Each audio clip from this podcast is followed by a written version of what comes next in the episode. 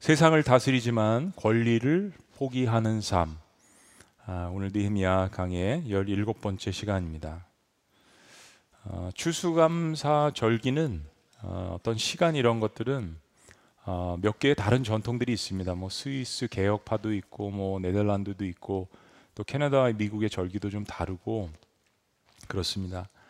근데 현대 기독교에 자리 잡게 된 배경에는 1620년에 어, 영국의 국교도의 핍박을 피해서 신앙의 자유를 찾아 나선 우리가 흔히 이제 Puritans 그래서 청교도라고 아, 이야기를 하죠. 그들에게서 좀 찾을 수 있습니다. 당시 알려진 북아메리카 지금의 이제 미국이죠. 미국에 아, 도착을 했을 때는 거의 절반에 가까운 사람들이 한 달, 두달 되는 그 여행 속에서 이미 아, 사망을 하게 되고요. 그리고 낯선 땅에 도착해서 배고픔과 추위 가운데에서 상당히 많은 사람들이 사망을 했습니다.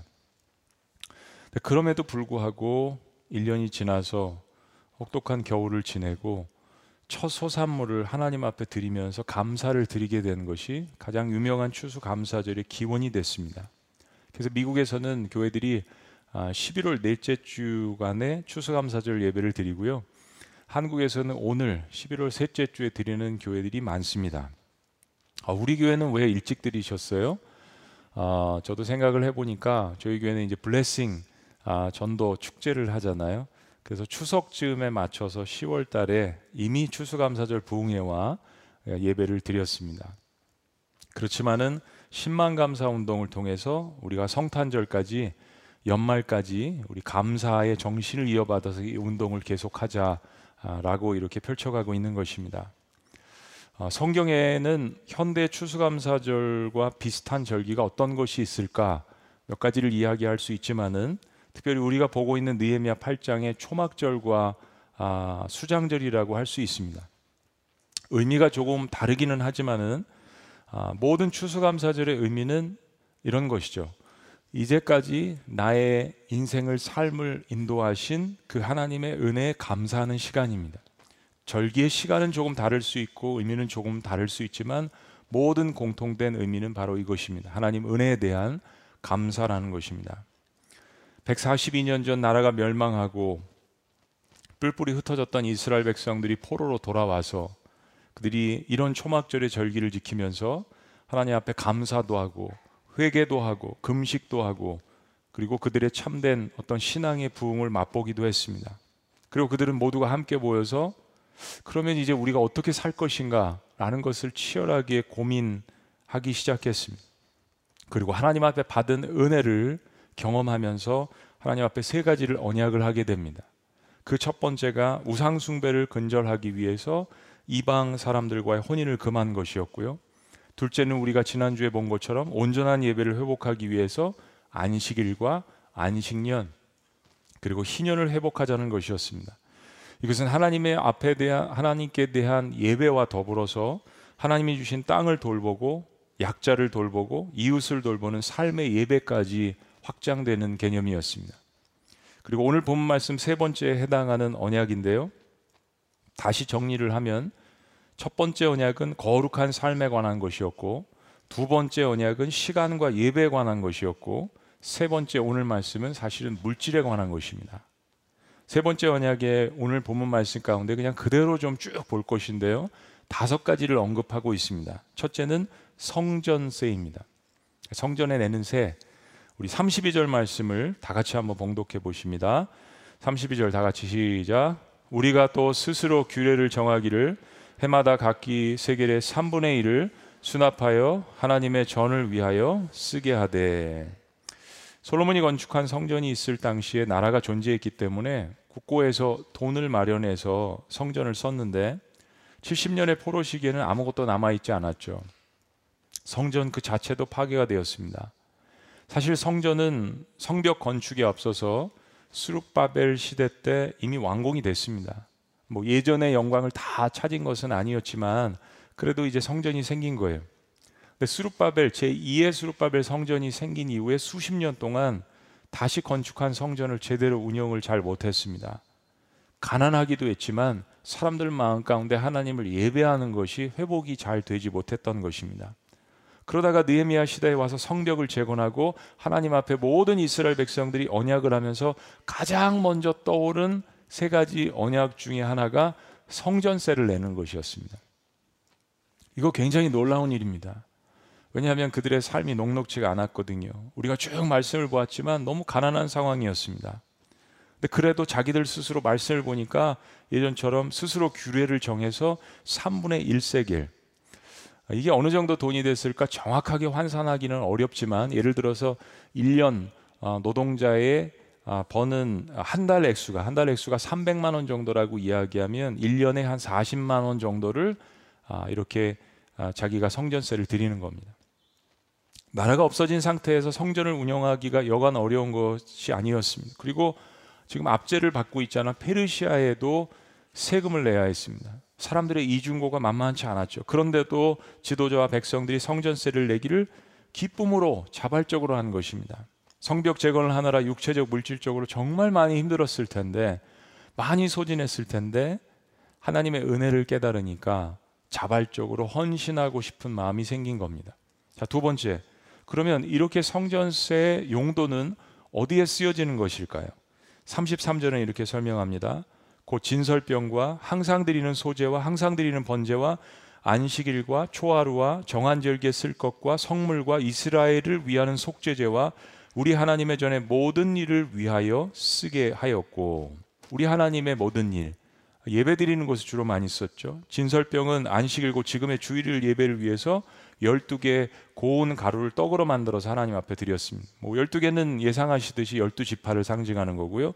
이 떡은 생명의 양식으로 오시는 예수 그리스도를 의미하는 것입니다. 소재는 아침과 저녁에 하루에 두 번 항상 드리는 것인데요. 밀가루에 감남류를 섞어 만든 떡을 드리는 것인데 우리의 성도의 봉사와 충성을 상징한다고 볼 수 있습니다.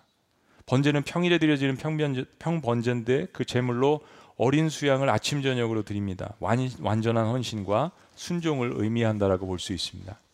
안식일의 제사는 두 마리의 수양 및 소제와 전제로 이루어졌습니다. 초하루는 무엇을 뜻하느냐? 매월 초하루에 드리는 월삭자인데 두 마리의 송아지와 한 마리의 수양, 일곱 마리의 어린 양 소제와 전제로 드렸습니다. 정한절기는 히브리인으로서 유대인으로서 지켜야 하는 유월절과 오순절과 나팔절과 지금 이스라엘 백성들이 막 끝낸 초막절이 있습니다. 그러니까 성전세를 내는 이유는 이런 성전의 여러 가지 다양한 예배와 사역을 위하여서 사용되어졌던 것입니다. 세 번째 언급하고 있는 것은 성전의 불입니다. 34절 말씀을 이렇게 이야기합니다. 또 우리 제사장들과 레이 사람들과 백성들이 제비 뽑아 각기 종족대로 해마다 정한 시기에 나무를 우리 하나님의 전에 바쳐 율법에 기록한 대로 우리 하나님 여호와의 제단에 사르게 하였고 이 말씀이 잘 이해가 안 가신다면 어디서 이런 말씀을 보고 기억을 하고 원신했을까? 레위기서 말씀입니다. 레위기서 6장 12절 13절은 이렇게 이야기합니다. 제단 위에 불은 항상 피워 꺼지지 않게 할지니 제사장은 아침마다 매일 그 나무를 위에서 태우고 번제물을 그 위에 버려놓고 화목제의 기름을 그 위에서 불사를 찌며 불은 끊임이 없이 제단 위에 피워 꺼지지 않게 할지니라. 제단 위에 제사를 드리는 이 불이 계속해서 꺼지지 않도록 하게 하려면 나무가 필요했습니다. 이 나무를 주로 제사장과 레인들이 역할을 감당했는데 이번에 모든 백성들이 자발적으로 아 그 정도는 나도 할 수 있다 우리도 같이 하자라고 함께 참여를 했던 것입니다. 여러분 성전에 불이 꺼지지 않는다는 의미를 영적으로 오늘날 우리가 어떻게 받아들이고 적용을 할 수 있을까요? 우리는 신약 시대 와서 신약 시대를 지나서 하나님께서 우리의 몸이 성 성전이라고 말씀해 주셨습니다. 우리의 삶이 우리의 심령이 성전입니다. 그렇다면 성도의 신앙의 삶 가운데는 꺼지지 않는 성령의 불이 계속해서 활활 타 올라야 한다는 것입니다.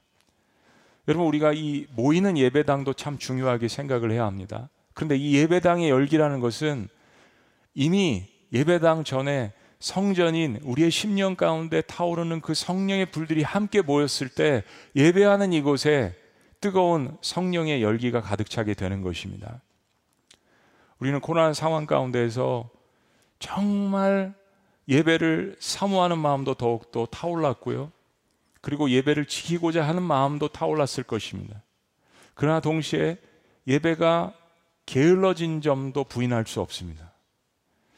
전에는 예배 한 번 오기 위해서 두세 시간 전부터 목욕하고 파킹하고 여러 가지 불편함을 감수하고 준비를 해 왔었는데 지금은 조금씩 마음 가운데 게으른 마음들이 우리의 마음 가운데 나태해졌다라는 것을 또한 부인할 수 없습니다.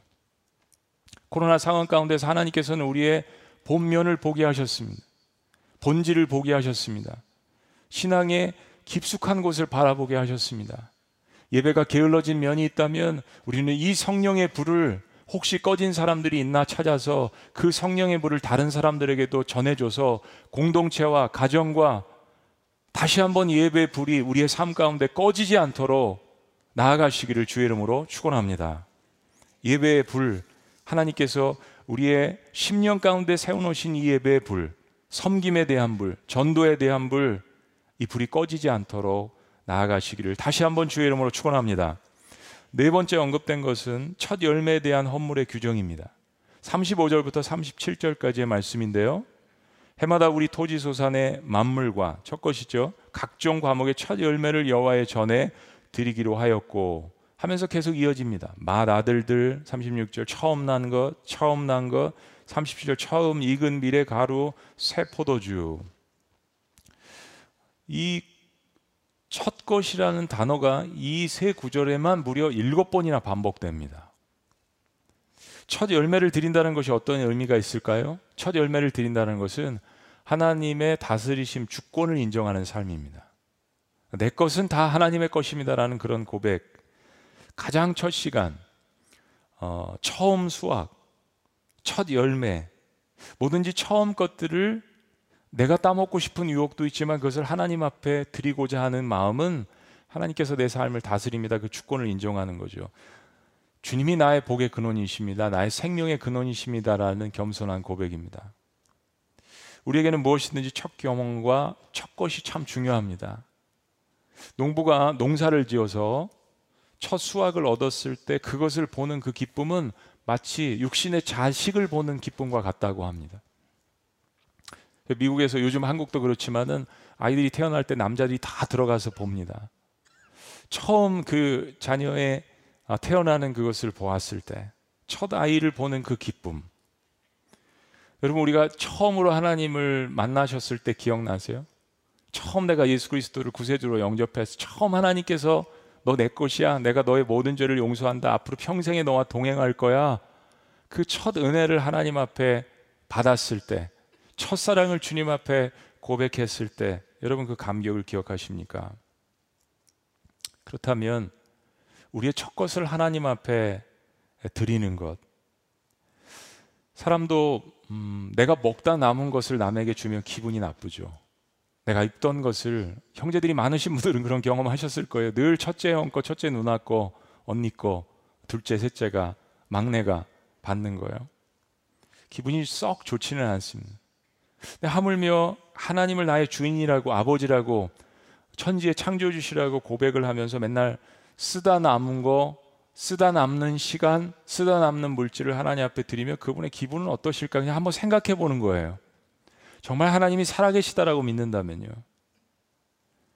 가장 신선한 시간, 가장 프레시한 시간, 가장 처음의 것들을 하나님 앞에 여러분 드려보시는 경험들 어떠세요? 아침에 눈을 떠서 가장 첫 시간을 태어나서 직장을 얻었는데 첫 셀러리를 하나님 앞에 결혼식의 첫날을 첫 자녀를 무엇인가 기념이 될 만한 첫 것을 하나님 앞에 여러분 드려보시길 바랍니다. 부끄러운 고백이지만 어, 저와 저희 집사람이 이제 공부를 하고요. 처음 이제 신학교에서 가르친 적이 있습니다. 그때 첫 사례를 몽땅 하나님 앞에 드렸습니다. 첫 사역지를 마치고 받은 그 퇴직금을 하나님 앞에 한 몽땅 드린 적이 있습니다. 쉽지 않은 일입니다. 근데 쉽지 않은 일인데 그렇게 할 수 있었던 여러 이유 중에 하나가 있습니다. 그렇게 하신 성도님들을 보았기 때문입니다. 야, 우리는 목회자고 그리고 이렇게 부름을 받아서 하지만 성도님들은 주일에도 와서 섬기시고 수요일도 금요일도 이렇게 섬기시는데 그 가운데서 하나님 앞에 첫 것을 그렇게 드리는 그 모습이 엄청난 도전이 되었습니다. 그러니까 성도들의 삶의 모습도 목회자를 만들어갈 수 있다라는 것입니다.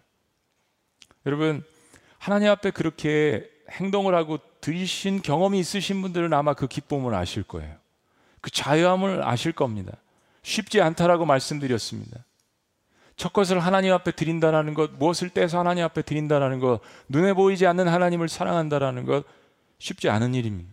근데 정말 그분이 살아계심을 경험하고 그분의 은혜를 누렸던 사람들은 그런 결단을 하곤 합니다. 그리고 그 가운데서 주시는 그 자유함과 세상에서 줄 수 없는 하나님만이 주시는 그 평강과 기쁨을 누리곤 합니다. 내가 귀하다고 생각하는 것을 하나님께 드리는 자는 하나님께서 어떤 방식이든 내가 원하는 방식이 아닐지라도 어떤 방식이든 하나님께서 반드시 책임져 주시는 것을 삶 가운데서 경험합니다. 그게 살아계신 하나님을 경험하는 신앙생활이라는 것입니다. 마지막 다섯 번째 언급된 것은 11조입니다. 38절과 39절 말씀인데요. 레위 사람들이 11조를 받을 때는 아론의 자손 제사장 한 사람이 함께 있을 것이요 레위 사람들은 그 11조의 10분의 1을 가져다가 우리 하나님의 전 곳간의 여러 방에 두되 곧 이스라엘 자손과 레위 자손이 거제로 드린 곡식과 새 포도주와 기름을 가져다가 성소의 그릇들을 두는 골방 곧 섬기는 제사장들과 문지기들과 노래하는 자들이 있는 골방에 둘 것이라 그리하여 우리가 우리 하나님의 전을 버려두지 아니하리라 11조를 설명하기 전에 반드시 우리가 하나 짚고 넘어가야 될 것이 있습니다. 하나님은 돈이 필요하신 분이 아닙니다. 하나님 물질이 필요하신 분이 아닙니다. 물질과 돈이 무엇이 부족해서 우리에게 이것을 훈련하라고 제시하신 하나님이 아니시라는 사실입니다. 많은 근거의 구절들이 있지만 시편 50편에서 이렇게 고백합니다. 하나님의 고백. 내가 내 집에서 수소나 내 우리에서 수염소를 가져가지 아니하리니 이는 살림의 짐승들과 무산의 가축이 다 누구 거라고요? 내 것이며 산의 모든 새들도 내가 아는 것이며 들의 짐승도 다 내 것이미로다. 내가 가령 줄여도 내게 이르지 아니할 것은 세계와 거기에 충만한 것이 다 누구의 것이라고요? 내 것이미로다. 내가 수소의 고기를 먹으며 염소의 피를 마시겠느냐? 하나님께서 이 땅에 존재하는 모든 것들이 내가 창조했고 다 내 것이라고 말씀하시는 것이죠. 이스라엘 백성들에게 너희들이 바치는 그 고기를 내가 먹겠느냐? 재단에서 나오는 짐승에서 나오는 그 피를 내가 마시겠느냐? 하나님의 고백이세요. 이사에서 1장에 보면 참 이상한 말씀을 하십니다. 이스라엘 백성들이 각종 수많은 제사와 절기 가운데 많은 헌금과 헌물을 짐승들을 하나님 앞에 가져와서 드렸습니다. 근데 하나님께서 그 수많은 제사들과 헌물에 대해서 내가 질렸다라고 말씀하십니다. 내 질렸다.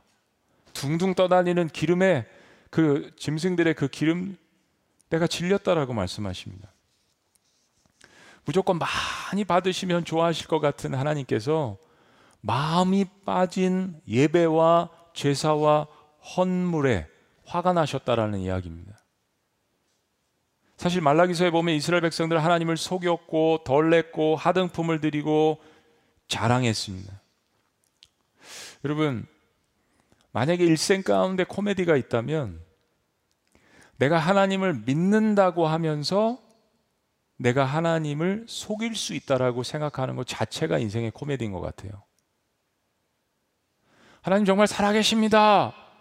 라고 사람들 앞에 선포하고 기도도 하면서 내가 그 하나님을 창조주 하나님을 무소부재하신 하나님을 전능하신 하나님을 속일 수 있다라고 생각하는 것 자체가 인생의 코미디가 아니겠습니까? 블랙 코미디죠. 자, 그럼 우리에게 질문이 있습니다. 그렇게 물질이 필요 없으신 하나님께서 왜 우리에게 험금과 재물을 이야기하시는 걸까요? 성경 전체적인 맥락에서 그리고 느헤미야 말씀을 통해서 세 가지를 말씀드리기 원합니다. 첫째는 하나님 사랑에 대한 우리 믿음의 표현입니다. 하나님 사랑과 은혜에 대한 우리의 믿음의 표현입니다. 우리가 예수 그리스도의 보혈로 거듭났다면 우리는 하나님의 자녀입니다. 더 이상 세상에 속한 사람들이 아닌 하나님의 백성입니다. 하나님은 우리의 믿음을 보시기를 원하십니다. 하나님 우리의 사랑을 확인하시기를 원하십니다. 11조와 헌물은 우리의 믿음의 표현이고 사실은 신앙의 고백입니다. 나는 하나님의 것입니다라는 고백입니다. 하나님, 오늘 여기까지 온 것은 어떤 다른 것이 아닌 저희 업적과 공로나 어떤 환경이나 사람이 아닌 전적인 하나님의 은혜입니다라는 감사의 고백입니다. 우리 이것을 한번 고백해 보시죠. 감사의 고백. 제가 참 충격적으로 은혜를 받은 말씀 가운데 하나는 아까 시편 50편 말씀의 후반부에 있는 말씀입니다. 시편 50편 23절에 있는 말씀이에요. 우리가 감사절마다 사실 많이 회자되는 말씀이죠. 감사로 제사를 드리는 자가 하나님을 영화롭게 하나니. 저는 이 말씀을 수백 번, 수천 번 묵상을 합니다. 아니, 연약한 인간이, 부족한 인간이, 죄인된 인간이 하나님께 뭐 예배는 드릴 수 있어요. 하나님 사랑합니다 표현을 할 수 있어요. 그런데 우리 같은 인간이 전능하신 하나님을 영화롭게 할 수 있는 한 가지의 방법을 하나님께서 제시해 주십니다. 그건 감사라는 거예요. 인간이 드리는 감사는 인간의 삶과 인간의 본질이 연약할지라도 인간이 드리는 감사는 전능하신 하나님을 영화롭게 할 수 있다라고 하나님 스스로가 말씀하십니다. 그러니까 감사는 그만큼 중요한 거예요. 그런데 백성들이 하나님의 자녀들이 드리는 예배와 헌물에 감사가 빠져 있다. 기쁨이 빠져 있다. 하나님께서 받지 않으신다는 이야기입니다. 나는 제밥에는 관심이 없다라고 누누이 수천 번, 수백 번 하나님께서 하나님의 자녀들에게 말씀하시는 것입니다. 그래서 가인의 제사는 받으실 수가 없었던 것입니다. 감사가 하나님을 영롭게 한다는 것, 우리 믿음의 표현을 하나님 앞에 드리는 것입니다. 내 수입의 10의 1을 드리는 것은 사실은 내 전부가 하나님의 것이라는 고백이죠. 10의 1은 율법처럼 딱딱 종교적인 가정에서 자라서 저처럼 예? 그냥 어렸을 때부터 하니까 이게 훈련이 되니까 그렇게 어렵진 않더라고요, 솔직히. 국가에 세금 내는 것처럼 훈련이 되니까 그렇게 어렵진 않아요. 그런데 10의 1을 하나님 앞에 율법적으로 드렸다는 마음 가운데 10의 9는 내 마음대로 할 것이다라는 또 다른 집탕의 마음이 저의 마음 가운데 있는 것을 발견했습니다. 10의 1을 하나님 앞에 드리는 것은 하나님 제 전부가 하나님의 것입니다라는 하나님에 대한 믿음의 표현, 사랑의 고백이지 않습니까? 두 번째는 이웃에 대한 사랑입니다. 사실 헌금은 교회를 운영하는 데 쓰여집니다. 오늘 가장 많이 나온 말씀 가운데 하나는 11조와 헌물을 하나님께 먼저 드려지는데 그 후에 제사장들과 레위인들의 생계에 쓰여졌습니다. 왜냐하면 제사장과 레위인들은 다른 지파들처럼 땅을 세상의 것들을 분배받지 못했습니다. 그래서 그들은 성전에 들어오는 헌금과 헌물을 통해서 생활을 연명했습니다. 또한 오늘 말씀의 표현처럼 헌금은 하나님의 전에 여러 가지 사역을 위하여서 또한 성도를 돌보는데 영혼을 구원하는데 복음을 증거하고 선교 사역을 하는데 쓰여집니다. 그리고 마지막 우리가 결코 잊지 말아야 되는 헌물의 목적 가운데 하나는 고아와 과부와 나그네를 구제하는 데 쓰여졌습니다. 신명기 14장 28절 29절은 이렇게 이야기합니다. 매 3년 끝에 그의 소산의 10분의 1을 다 내어 내 성읍에 저축하여 너희 중에 분깃이나 기업이 없는 레위인과 내 성중에 거류하는 객과 나그네와 다른 이방 민족들이 있으면 고아와 과부들이 와서 먹고 배부르게 하라 그리하면 내 하나님 여호와께서 내 손으로 하는 범사에 내게 복을 주시리라.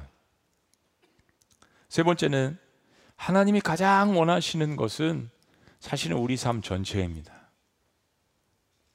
로마서 12장 1절은 이렇게 이야기합니다. 그러므로 형제들아 내가 하나님의 모든 자비하심으로 너희를 권하노니 너희 몸을 하나님이 기뻐하시는 거룩한 산 제물로 제사로 드리라. 이는 너희 드릴 영적 예배니라. 저는 이런 성경 구절을 볼 때마다 하나님께서 정말 살아계신 하나님을 확신하고 또 확신합니다. 왜냐하면 하나님께서는 어떤 것을 인간에게 착취해서 그분의 이득을 보고자 하는 신이 아니시기 때문입니다.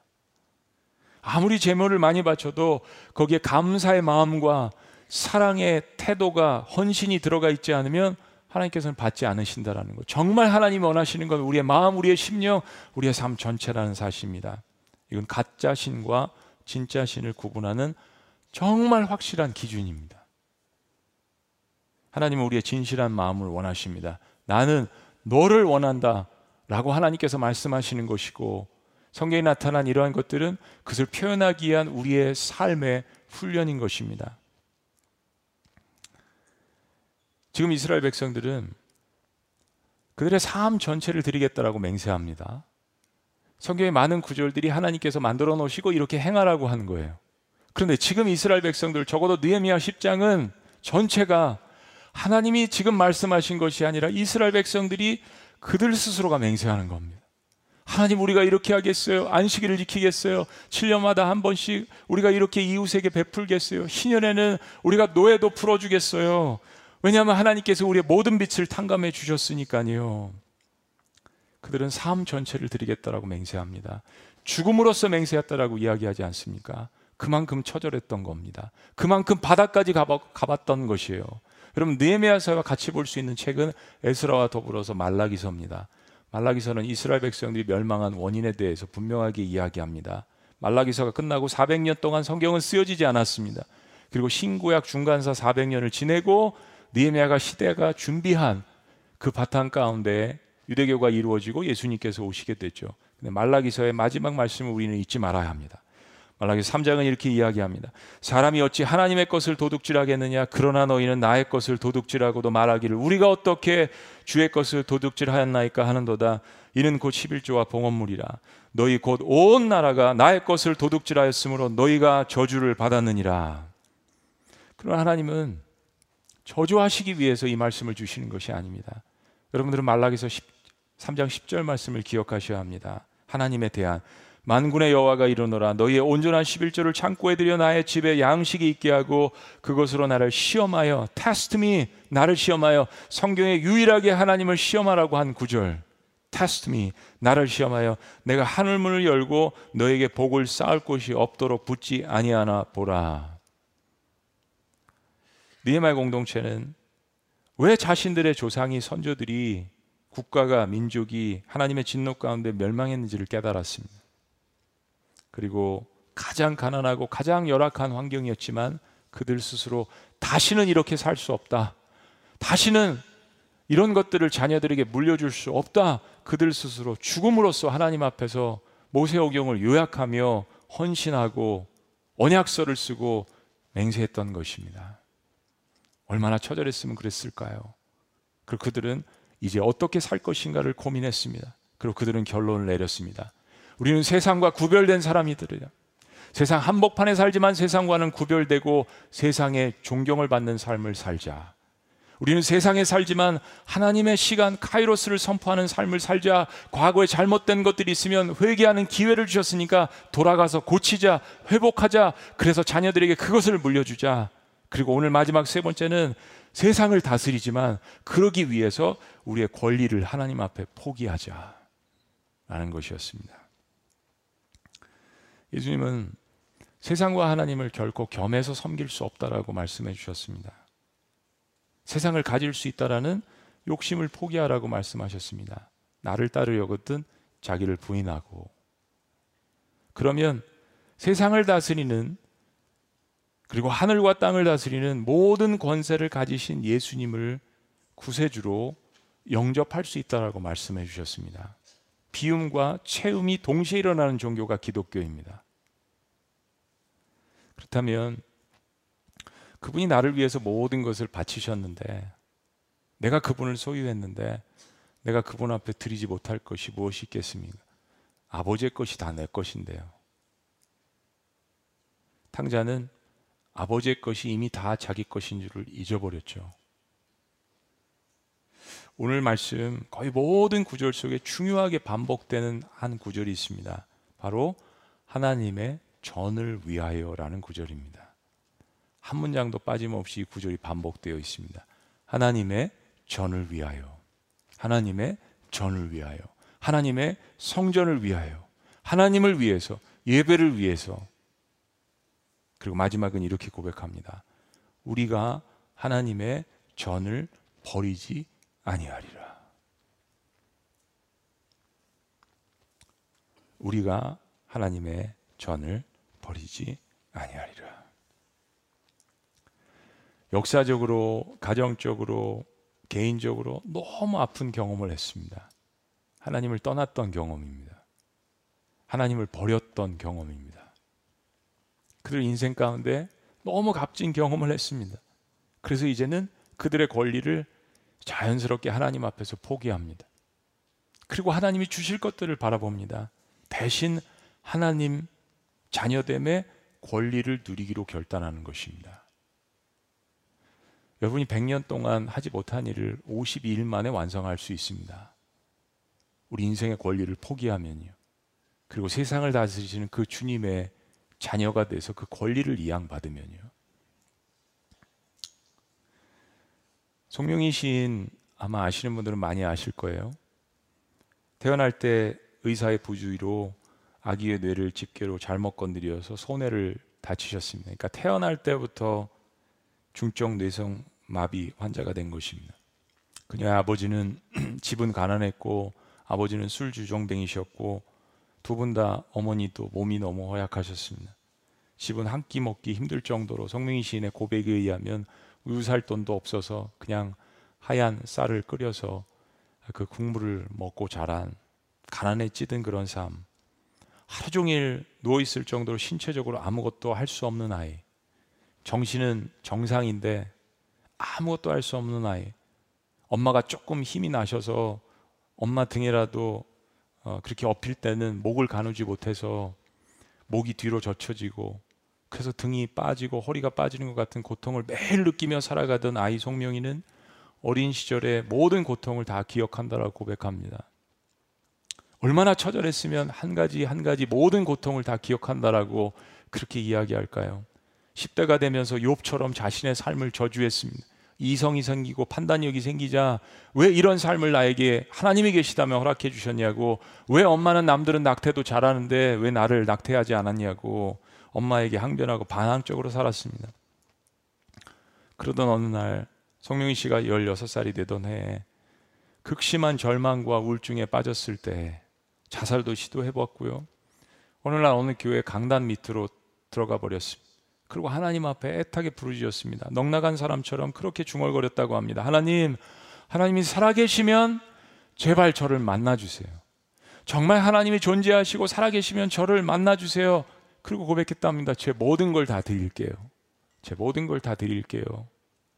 그리고 그해 1979년 10월 어느 날 어느 부흥에 참석했다가 성령희 씨는 자기가 죄인인 것을 깨닫고 대성통곡하며 울기 시작했다고 합니다. 아버지, 하나님, 저는 죄인입니다. 저는 이 고백의 대목에서 인간, 같은 인간으로서 그런 생각이 들었습니다. 도대체 무슨 죄를 지었기에? 뭐가 죄가 그렇게 많다고 성명희 씨는 하나님 앞에 자기가 죄인이라고 고백을 했을까? 같은 인간끼리 그런 생각이 드시죠? 그런데 성명희 씨는 인간의 본질이 자신의 불평하는 마음과 입술과 삶 가운데 자신이 죄인임을 깨달았다고 고백합니다. 그리고 하나님은 그녀를 교육받지 못한 그녀를 시인으로 만들어 주셨습니다. 그리고 하나님께서 그냥 말씀을 마음 가운데 부어 주시는 거예요. 하루에 다섯 시간씩 기도하기를 작정했습니다. 그리고 극동방송을 자신의 교회 삼아서 하루 종일 말씀을 듣고 찬양을 듣습니다. 우리 코로나 상황 가운데서 많이 깨닫습니다. 저도 깨닫습니다. 성도들이 안 보이니까 정말 교회 나오실 수 없는 성도들도 계시구나. 이렇게 중환자들도 계시고 때로는 교도소에서 때로는 일터에서 예배 드리시는 분들도 있구나. 그래서 건강하고 교회 나오실 수 있는 분들은 그분들 얼굴 부끄럽지 않게 현장 예배에 나오셔서 성령의 불을 지켜야 하는 것입니다.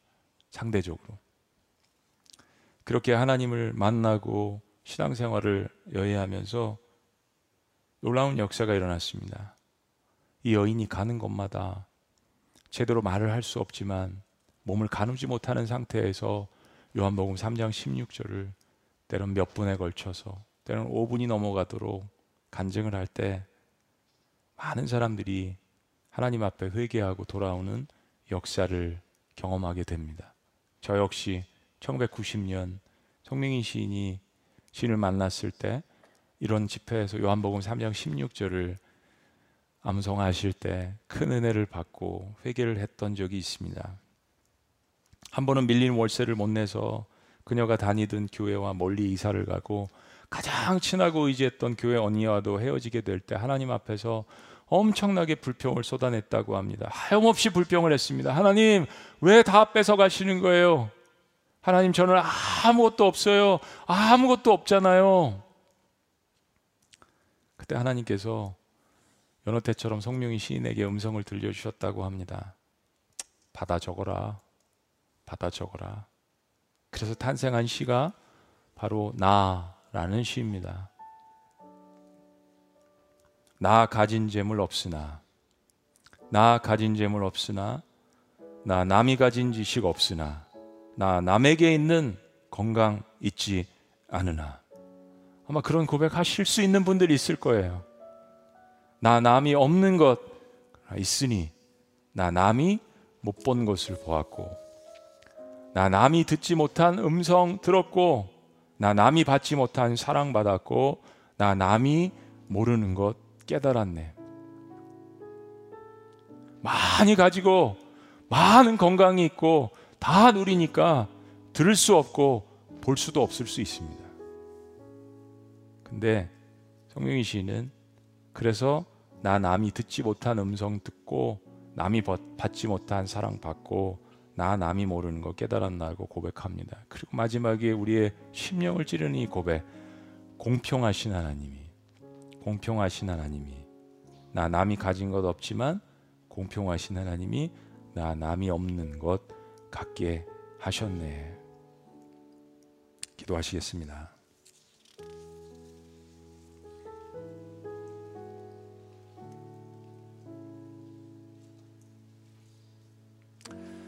여러분 우리가 가진 권리를 포기하면 우리가 하나님의 공평하심을 경험하게 됩니다. 포기한 그 마음에 예수님 만나면 하나님이 공평하시다는 것을 깨닫지 않습니까? 10만 운동 한 줄 감사가 눈에 띄었습니다. 만mon으로 가득했던 세상 재산은 흔적도 없이 사라졌지만 제가 살아계신 예수를 믿게 됨을 감사드립니다. 라는 고백이었습니다. 살아계신 하나님, 때로는 우리의 삶 가운데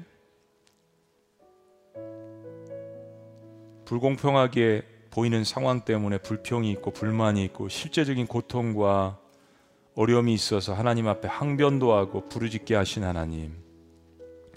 그러나 세상에 가장 불공평한 일이 있다면 공평하신 하나님께서 공평하지 않으신 방법으로 하나님의 아들을 나를 위해서 십자가에 못 박으시고 날 위해 주셨다는 이 사실을 다시 한번 은혜로 듣게 하신 것 감사합니다. 나의 모든 것이 하나님의 것임을 이 시간 공동체로서 고백합니다. 하나님 이 고백 위에 다시 한번 하나로 일어나는 치유와 회복을 경험하는 하나님의 백성들이 될 수 있도록 축복하여 주시옵소서. 놀라우신 이름 예수 그리스도의 이름으로 축복하며 기도합니다. 아멘. 우리 자리에서 다 같이 일어나시겠습니다. 우리 그런 동일한 마음으로 이 찬양이 여러분들의 신앙 고백이 되셨으면 좋겠습니다. 나 가진 재물 없으나 고백합니다. 나 가진 재물 없으나 나 남이 가진 지식 없으나 나 남에게 있는 건강 있지 않으나 없는 것 있으니 다시 한번 고백합니다. 나 가진 재물 없으나 나 가진 재물 없으나 나 남이 가진 지식 없으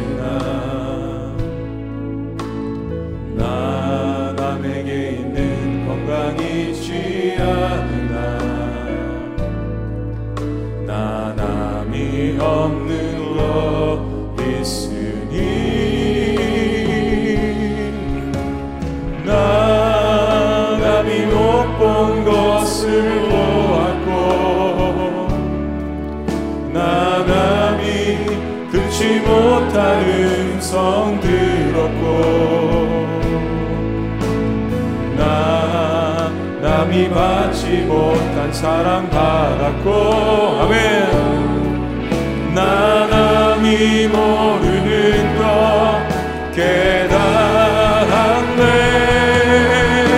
고백합니다.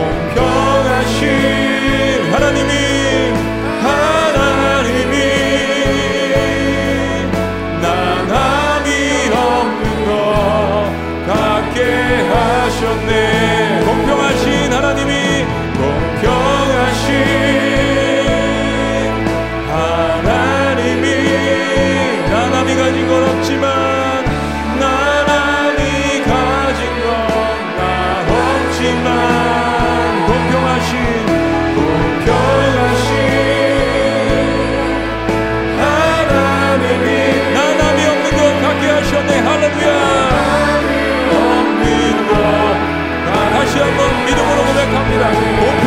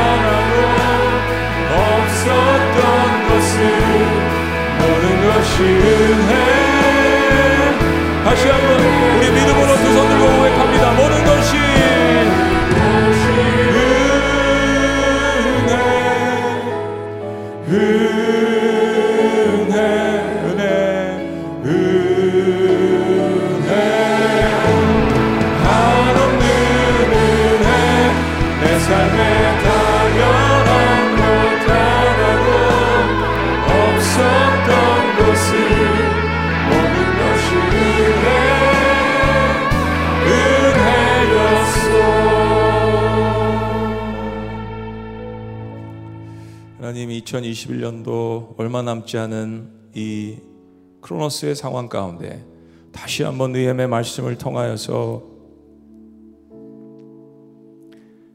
우리의 삶을 돌아볼 수 있는 인생을 한 번이라도 다시 돌아볼 수 있는 기회와 은혜를 주신 것 너무나도 감사합니다. 하나님 다시 돌아보니 올 한해 특히 지난 2년 코로나 팬데믹 상황 가운데에서 모든 것들이 하나님의 은혜였음을 이 시간 겸허하게 고백합니다. 지금 하나님 앞에 어, 어느 곳에서든지 예배 드릴 수 있는 성령의 불이 우리 안에 사그라들지 않도록 하나님의 자녀들을 주님께서 붙들어 주시옵소서. 하나님 처절한 삶의 고난과 고통이 있을수록 하나님 모든 삶이 주님의 것입니다라는 고백이 더욱더 간절하게 이스라엘 백성들처럼 우리의 삶에 나타날 수 있도록 인도하여 주시옵소서. 하나님 내가 다시는 하나님의 전을 떠나지 않겠습니다. 하나님 내가 다시는 성령의 불을 소멸하지 않겠습니다. 하나님 영혼들을 사모하는 마음을 사랑하는 마음을 다시는 소홀히 하지 않겠습니다. 사랑의 불이 나의 마음 가운데 다시는 꺼지지 않도록 주님께서 역사하여 주시옵소서. 오직 그리스도를 위한 인생만이 영원히 남는 것 주님 앞에 고백하오니 하나님의 자녀들 가정과 개인과 모든 공동체 특별히 이 민족을 주님께서 기억하시고 받아 주시옵소서. 우리가 하나님의 전인 것을 기억합니다. 하나님을 예배하는 것을 다시는 떠나지 않겠습니다. 이제는 우리 주 예수 그리스도의 은혜와 하나님 아버지의 극진하신 사랑과 성령님의 감화 교통 역사하심이 나의 모든 것이 주님께로부터 온 것임을 고백하며 나의 권리를 포기할 때 하나님께서 부어주시는 놀라운 복음의 역사와 축복과 능력을 경험하기를 원하는 주님의 모든 자녀들과 백성들의 위대한 고백 위에 지금부터 영원토록 함께 하시기를 간절히 축원합나이다. 아멘.